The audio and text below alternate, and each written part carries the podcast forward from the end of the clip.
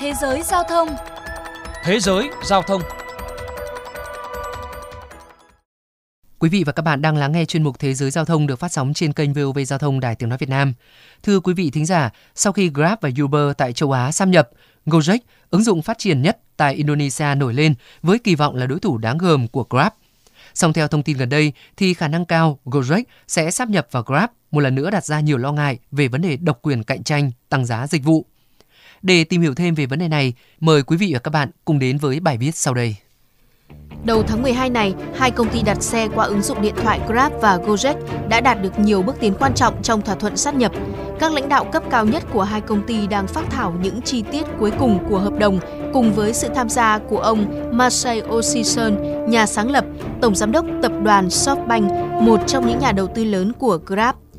Đại diện của Grab, Gojek và SoftBank đều từ chối đưa ra bình luận về thông tin trên. Peter Enstrom, phóng viên hãng tin Bloomberg cho biết. Đây là một thương vụ lớn trong bối cảnh dịch bệnh rất khó để duy trì lợi nhuận.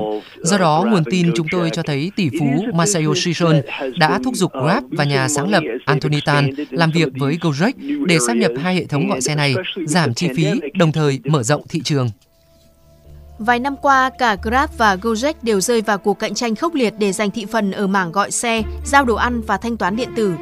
Từ lâu, một số nhà đầu tư của cả hai đã đề nghị sát nhập nhằm giảm bớt chi tiêu cho khuyến mại để cạnh tranh và tạo thành một trong những công ty quyền lực nhất trong khu vực. Tuy nhiên, người tiêu dùng tỏ ra lo ngại sẽ không được hưởng lợi từ các chương trình khuyến mại, thậm chí sẽ xảy ra xu hướng độc quyền về giá. Trước đó, năm 2018, khi Grab mua lại toàn bộ hoạt động của Uber tại Đông Nam Á, giới tài xế bị cắt chiết khấu ở mức cao, khiến mỗi cuốc xe trả cho tài xế sẽ rẻ hơn do phải chia miếng bánh với Grab.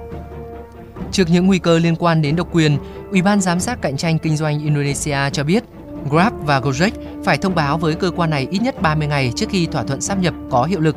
Chuyên gia Kimberly Thanos thuộc Viện Phát triển Kinh tế và Tài chính cho rằng việc sáp nhập giữa Grab và Gojek sẽ tiềm ẩn nguy cơ độc quyền. Vì vậy, Ủy ban giám sát cạnh tranh kinh doanh cần nghiên cứu kỹ khả năng này. Nếu có bất kỳ dấu hiệu độc quyền nào, họ sẽ không được bật đèn xanh. Cũng theo chuyên gia Thanos, việc sáp nhập sẽ có lợi cho Grab và Gojek vì họ có thể chia sẻ cơ sở hạ tầng, công nghệ, giảm chi phí hoạt động và tiếp thị. Tuy nhiên, việc này có thể tác động tiêu cực đến người tiêu dùng và các đối tác khác hoạt động trong lĩnh vực này do chỉ có một người nắm thị trường. Do vậy, phải có kế hoạch giám sát chặt chẽ nhằm đảm bảo tính cạnh tranh và bảo vệ người tiêu dùng. Phóng viên lĩnh vực vận tải Christopher Tan bày tỏ quan điểm.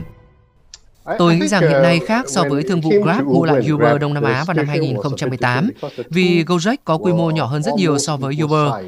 Ngoại trừ thị trường sân nhà của Gojek là Indonesia, thì tại Malaysia, Việt Nam, Singapore, Grab vẫn chiếm thị phần áp đảo.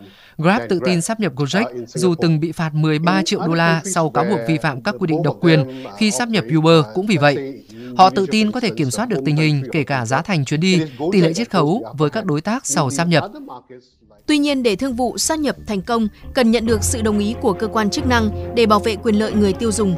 Ví dụ, Ủy ban cạnh tranh và người tiêu dùng Singapore đã hạn chế hoạt động của Grab sau khi công ty này mua lại các hoạt động tại Đông Nam Á của Uber vào tháng 3 năm 2018 để Grab không thể tự ý thay đổi gói giá hoặc giữ độc quyền đối với tài xế.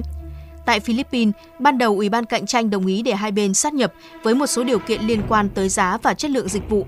Song hai tháng sau, vì Grab và Uber không đạt được các điều kiện trên nên bị áp mức phạt tới gần 300.000 đô la Mỹ. Còn tại Việt Nam, theo công ty nghiên cứu thị trường Newos ABI Research, hiện tại Grab đang nắm giữ 70% thị phần gọi xe. Do đó, trong trường hợp sáp nhập, Grab phải thông qua Ủy ban Cạnh tranh Quốc gia Việt Nam. Phó giáo sư tiến sĩ Đinh Trọng Thịnh, giảng viên Học viện Tài chính cho rằng nếu Grab sáp nhập với Gojek sẽ tạo ra một doanh nghiệp lớn và có thể trở thành một doanh nghiệp độc quyền, có một tỷ trọng lớn trong dịch vụ vận tải công nghệ.